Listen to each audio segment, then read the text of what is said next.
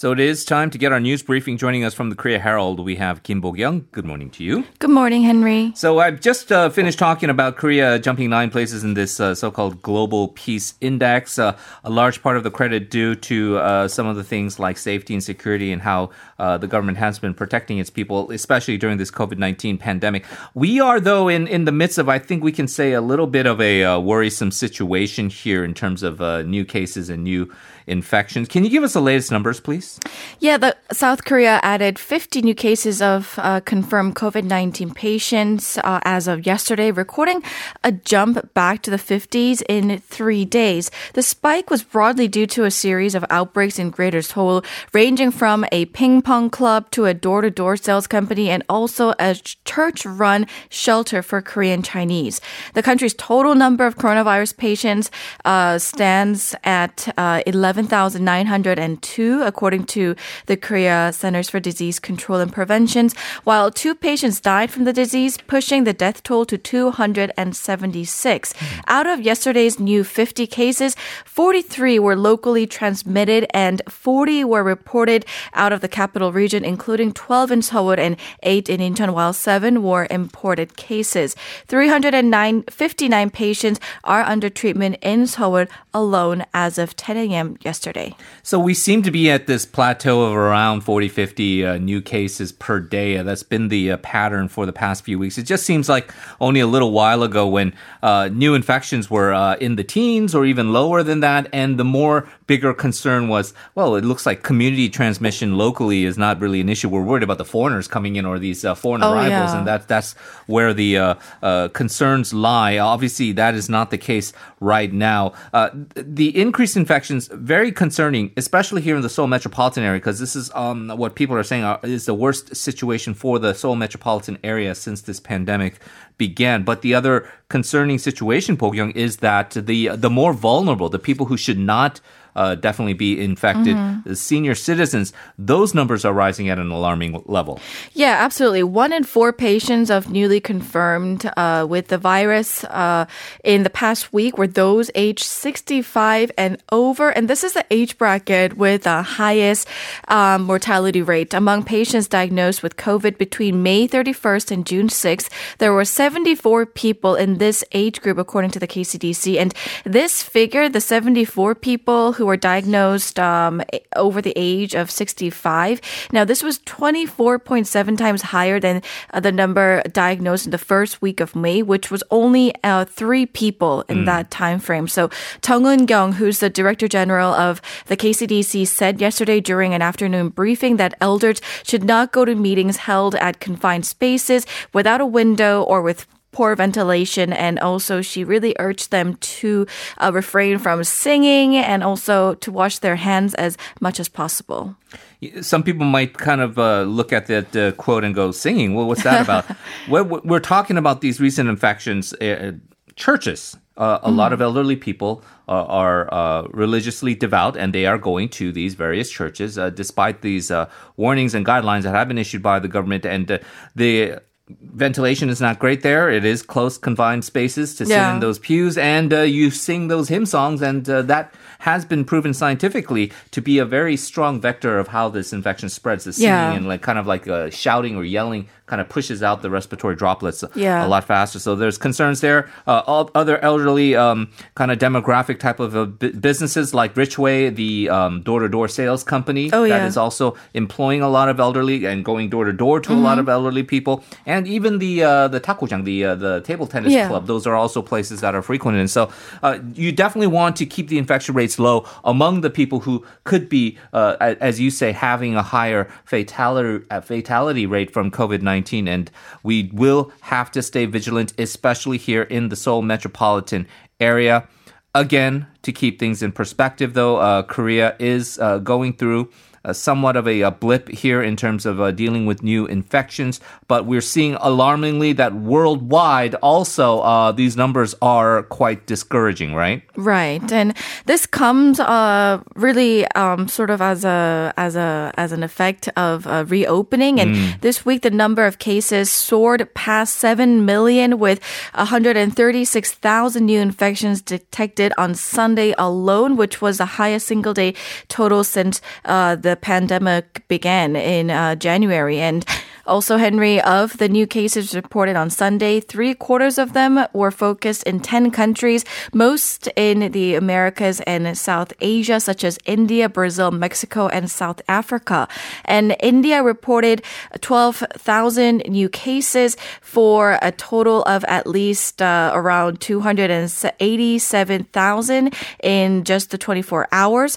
And this comes after Spain and uh, India now um, has become the country with the sixth highest caseloads. And uh, public health experts are warning of a looming shortage of hospital beds and doctors.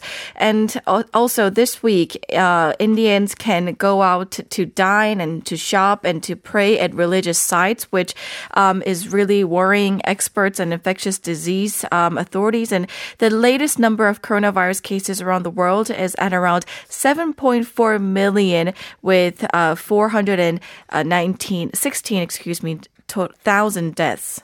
So we understand uh, people have been shut down in some places for a while. Uh, there have been complete lockdowns in certain countries. And uh, as we head into the summer months and this idea that maybe the infection rates won't be as high in the hotter uh, summer heat, uh, although that's uh, being in dispute now. Yeah. But uh, a lot of people, as you say, are itching to open things up. We're freaking out here over 50 new yeah. cases a day. Uh, but uh, as you say, for example, India with 12,000 new yeah. cases, they're actually on the path to opening up as well. And so again, it just shows how relative this whole situation is depending on the country you're in. In, in the U.S., the situation has stabilized but it's plateaued at a pretty high level where we're still seeing about 10,000 new infections every day, and we're yeah. seeing close to 1,000 deaths every day there as well. And uh, yet uh, they are also pushing to uh, reopen uh, various parts of their economy. Uh, the, the, main concern is going to be once we come into fall, because a lot of the epidemiologists are predicting that uh, there is going to be a reemergence or a kind of a, a um, bigger a, second a wave? big pandemic yeah. wave that yeah. comes in in the 1918 Spanish flu. Mm-hmm. people point out that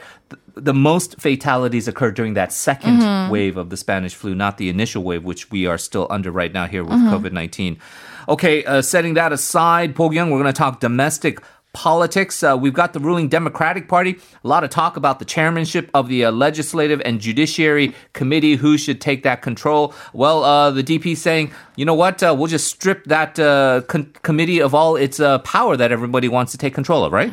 Yeah, that's what that's what's happening right now. And the ruling party's committee that focuses on creating a national assembly that gets things done has reached a midterm conclusion. It's not final; it's only midterm to change this really powerful uh, legislation and judiciary committee to a committee on ethics and judiciary. The proposed plan would transfer the committee's legislation-related authorities to an organ directly um, managed by the National Assembly Speaker. And this plan would essentially sort of combine uh, a committee on jurisdiction and also the current committee, the special committee on ethics. And ruling Democratic Party argues that the change would strengthen the importance of ethics expected of and applied to lawmakers. And while uh, it would also change the role of the Legislation and Judiciary Committee that has been subject to criticism for um, becoming sort of a tool for the main opposition to hold back um, passage of bills. And this comes amid a conflict between main rival parties over the formation of the parliamentary standing committees, most regarding the appointment of the chairperson for the legislation and the judiciary committee. The floor leaders of the ruling party and the main opposition United Future Party um, are set were set to hold talks yesterday afternoon, but that was canceled last minute. They will meet later today to discuss the matter uh, with um, as the National Assembly P- Speaker at around 2 p.m. tomorrow as, as the deadline for the parties to submit a list of uh, heads for standing committees. And really, the pressure will be on the opposition because the ruling party has indicated they are not going to budge on the idea of uh, um, whether they should be in charge of the legislative uh, judiciary committee, mm-hmm. regardless of whether it will have that power to be able to hold the uh, legislation uh, hostage and uh, submit it to the National Assembly or not if they do this uh, idea of splitting it and putting it under the office of the National Assembly Speaker. The Speaker, by uh, most accounts, as, as uh, you say, seems to be pretty determined to hold to this 2 p.m. deadline. So if that happens for the opposition, the clock is ticking for them because if then they decide to go to a full vote with 177 seats for yeah. the ruling party with all the committees, they, they, they might be at risk of losing a lot of power in the National Assembly, although they would like to keep keep the power of the Judiciary Committee. The joke has been, okay, want to give it to an opposition uh, party uh, lawmaker to chair. Why don't we give it to the uh, Uri Minju Party, Choi Kang-wook? Well, he can lead no. the Judiciary Committee since he's technically an opposition mm-hmm. uh, party lawmaker, which uh, obviously the uh, the um, the conservative oppo- uh, opposition would not be in favor of. This has also become a hot button political issue here, Bo-gyung, uh, the idea of North Korean activist groups sending these controversial leaflets into North Korea. So government, uh, mindful of the fact that this has become a little bit of a diplomatic uh, tense standoff with North Korea is uh, set to press charges against uh, these defector groups that are sending the leaflets. Mm-hmm. The Unification Ministry said it would press charges against two defector run civic groups for sending anti North Korean leaflets and bottles filled with rice across the border. And this uh, was made yesterday, which is a day, which was a day after Pyongyang seized all communication with Seoul over this very matter. Right. And let's hear what the uh, Unification Ministry spokesperson had to say. 정부는 두 단체가 대북 전단 및 페트병 살포 활동으로 인해 남북 교류 협력법 반출 승인 규정을 위반하였으며 남북 정상 간 합의를 정면으로 위반함으로써 남북 간 긴장을 조성하고 접경 지역 주민의 생명과 안전에 대한 위험을 초래하는 등 공익을 침해했다고 판단하였습니다. So they are citing this. This spokesperson is citing that the uh, the government has found that these two groups technically violated this law, this uh, regulation of um, uh, exporting goods to North Korea without prior approval. And so that is the technical violation of the law. But they're also saying they violated the inter-Korean agreement between the two Koreas uh, made uh, as far as the uh, propaganda leaflets are concerned, and also uh, citing that the fact that they are endangering the lives of those residents who live in those border areas, right? Yeah, the ministry is also taking action to revoke the group's business permits. And under the law governing inter Korean exchanges, people who wish to take goods out of North Korea or bring them in to North Korea must obtain approval from the Ministry of Unification. But in the past, the government has not taken issue with these uh, anti Pyongyang leaflet launches, although it advised the groups not to send leaflets citing environmental concerns and the safety of residents in border areas because North Korea could retaliate. And earlier this week, North Korea terminated all inter Korean communication channels and vowed to take further steps if Seoul does not stop these launches. And uh, when we talk about the uh, back and forth, this often becomes ideological. Uh, if you are pro engagement with North Korea, uh, or if you are a bit more hawkish with uh, North Korea. And uh, there does seem to be some criticism that, okay, well, fine, this was an agreement by the two Koreas, and it is being determined from the North Korean side that South Korea is not abiding by this provision of the agreement in terms of the sending of the uh, leaflets. But the, then the issue is why are we just kind of just reacting to what Kim Yo Jong says, and just yeah. because she's angry, why why are we sort of jumping the gun yeah. and then trying to fix the situation, whereas we could have done it uh, perhaps uh, prior. Uh, again, there are there are some political realities involved uh, with that uh, debate. We're going to talk the economy now. We we don't often talk about the stock markets, but they are performing quite well. they closed higher, Bo-gyung, apparently for the ninth consecutive session yesterday. Mm-hmm. The benchmark Korea cost uh, composite stock price index gained 6.77 points to finish at 2,195.69.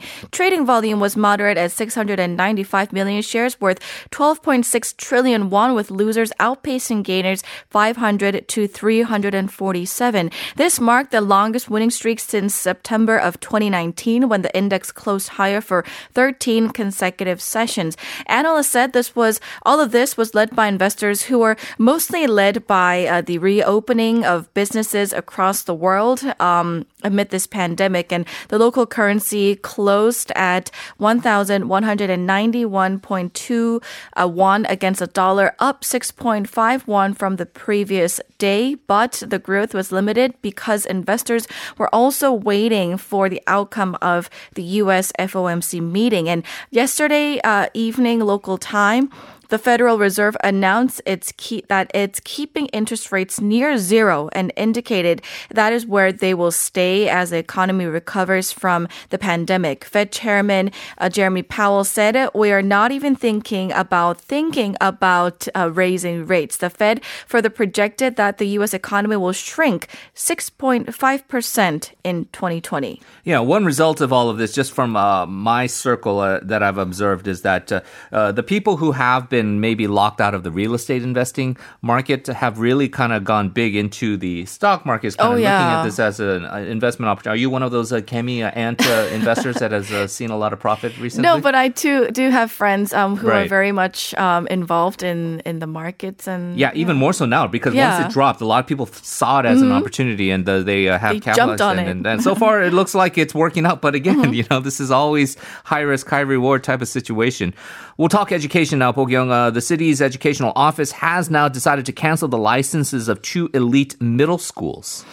The Seoul Metropolitan Office of Education announced a decision to revoke licenses of Daewon International Middle School and Younghoon International Middle School, saying that they stratify schools, deepen inequality, and promote private education. Now, this decision is not final because it is subject to the approval of the Education Ministry, which will notify its stance within 50 days. In announcing this um, new decision, Seoul's Education Chief Cho Hee-yeon said yesterday that international middle schools are undermining fundamental values of education, including equal opportunities for education, and are promoting private education as they're perceived as part of a hierarchical school system.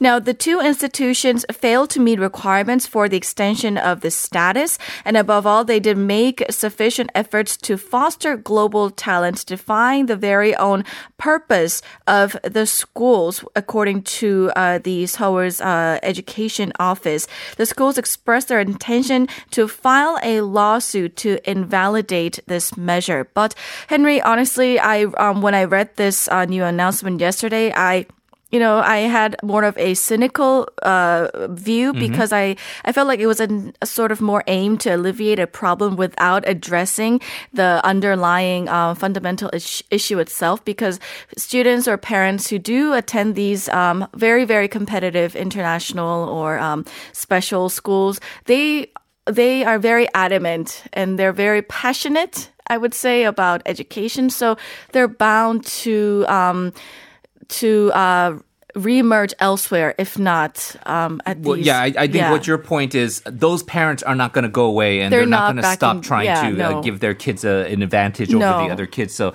uh, that's going to result in another outlet. Mm-hmm. Um, but uh, give us some background then with these in, these international middle schools. Um, uh, how did they even first come into being? Uh, international middle schools were established with the purpose of nurturing a global workforce in Korea and preventing schools from studying abroad from an early age. Most classes in the schools are um, uh, run in English, but there has been criticism that these elite schools play a role in widening the disparity in education between the haves and haves not. And in line with the liberal Moon Jae-in administration's educational reforms, elite high schools, including independent private high schools, foreign language high schools, and global schools across the country will also be abolished from March of 2025. But like um, I said earlier, um, these parents, they're not going away. So Yeah, and so what? What your your point is valid because those parents are going to be outraged and they're going to be upset uh, about this cancellation of the school or removing the special status. But at the same time, um, you're you're you're indicating that the entire system is flawed, but with the parents themselves, the idea seems to be let's give our kids a, a, an advantage over the other kids. Uh, Right. the, the fact that this system rewards doing that, that it Right. rewards I, I have to push my kid up so that I can keep your kid down. Yeah. That that zero sum game with education is really what the, the root Yeah. cause of this is, and the fact that everybody needs to be in a prestigious organization or you don't get ahead in society. That's not something that I think the education ministry can necessarily change on its own. Right. Uh, and it, it's a fundamental, uh, maybe we can say, kind of flaw in, Yeah. in, in Korean society, to be Yeah, honest. yeah, And I understand, That's, yeah. that's got to be addressed uh, as well.